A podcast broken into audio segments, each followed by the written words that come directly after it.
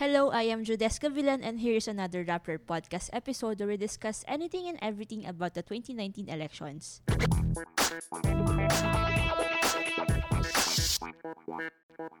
Kasama ko today si Sofia Tomacruz, ang COMELEC reporter ng Rappler, at pag-uusapan namin ang vote buying. Ito ay napakatagal at talamak na problema na tuwing election sa Philippines. Pero naiintindihan ba talaga natin kung ano ito? Hi Sofia, thank you for joining me today. Hello. So let's go straight to it. Ano pa ang definition ng vote buying ayon sa batas? Sige, simplify natin ha. So ayon sa batas, sakop sa vote buying yung pagbigay ng kahit sino, anumang bagay na may halaga para iboto yung isang kandidato. So hindi lang siya parang ako kandidato ko, I will give you pera, 500 pesos, boto mo ko. Hindi lang ganun. Oo. So may mga different forms siya. Ano ba yung mga forms na to? Right, sige. Dahil sabi nga sa batas, kahit anong bagay na may halaga, counted din dito yung, for example, not just giving literally money to buy a vote. Counted din dito yung promising, for example, I'm a candidate and I promise to build you a school, to build you a hospital, a bridge, a basketball court. Counted din yun as vote buying. Counted din, for example, employment. Okay. Or t-shirt, ball pen. Actually, along the campaign trail, we saw, diba, through reports and everything, very common practices of giving food, money for transportation in exchange for attendance. So, technically, under the law, counted din yun as vote buying kasi nga anumang bagay na may halaga. So, to be safe about it, kung kandidato ka or supporter, kasi sabi nga sa batas, any person. Okay. Let's follow what is listed as lawful election propaganda. So, for example, babalik tayo dun sa definition ng batas. Sabi ng batas, ano yung tinatawag na lawful election propaganda?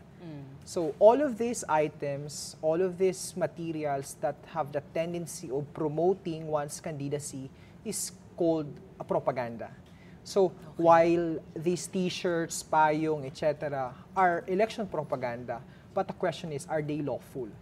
So pag binasa mo yung enumeration ng batas kung ano yung lawful election propaganda, very clear na hindi sila kasama doon. Ito yung mga pamphlets, leaflets, cards, stickers, other printed material.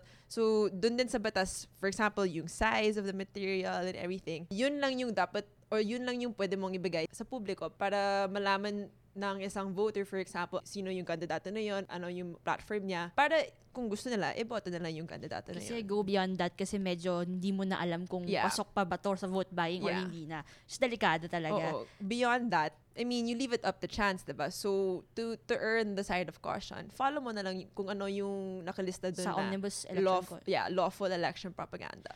And kunyari, alam may kilala ko na nag-vote buying or of course sa mga probinsya, lalo na talamak dyan, maraming mga chismis na, sige nito, nagbibigay na 500. Or if ever nakita ko mismo na may vote buying na naganap, anong dapat gawin ko? Kanino ko dapat ito i-report? And may process ba dapat sundin? Opo.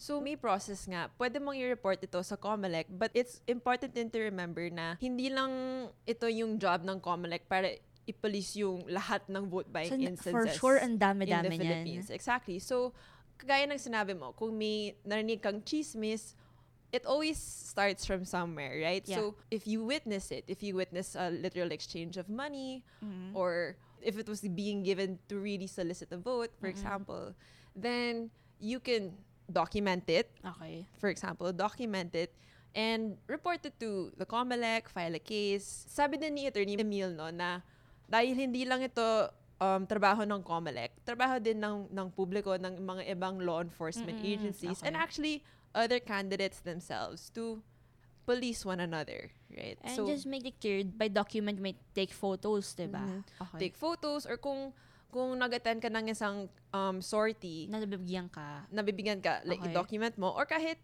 sa mga speeches ng kandidato, I promise to build you a hospital, pwede mong i-record din yun at magiging evidence din yun for a vote buying case if you were to file one. And if you were to file one, sa local COMELEC mo to, no?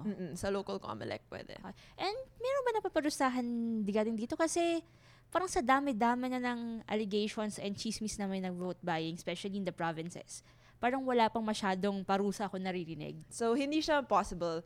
So may isang councilor at mayor sa Bulacan noong 2013 na na-convict for vote buying. So the Bulacan mayor was Alfredo Guimera, who ran under the Liberal Party, and even after winning the elections against his opponent, the COMELEC disqualified him because of vote buying. And the same was for the councilor. Isa lang yung conviction na yan sa napakadaming incidents, lalo na sa provinces. May problema ba sa batas natin, either sa implementation or sa content of the law mismo? Right. Well, as a voter yourself, no, medyo malawak yung definition ng vote buying. Mm-hmm. So, if I see something right away, I won't always be able to know if it's vote buying kasi nga, sabi dun sa batas, anything of value. But because it's so misunderstood, ayon kay Attorney Emil, it's an offense that's actually committed quite often. Siguro, the candidates will say, hindi realistic tong batas na to.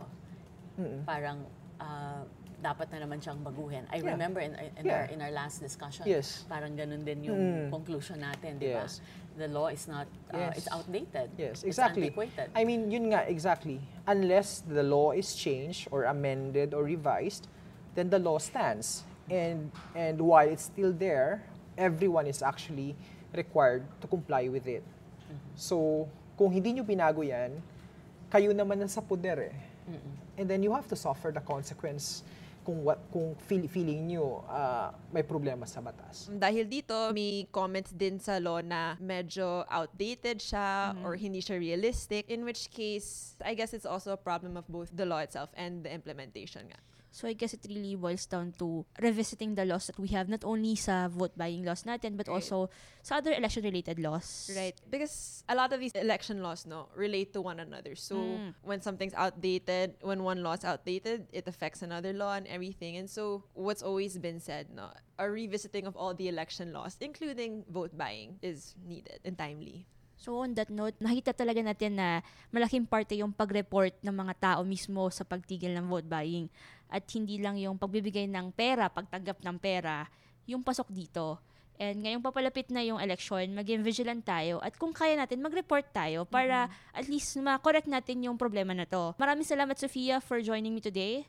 And thank you, listeners, for tuning in. Please don't forget to follow Rappler for updates on the coming elections. Ako po ulit si Judesca Villan. Maraming salamat.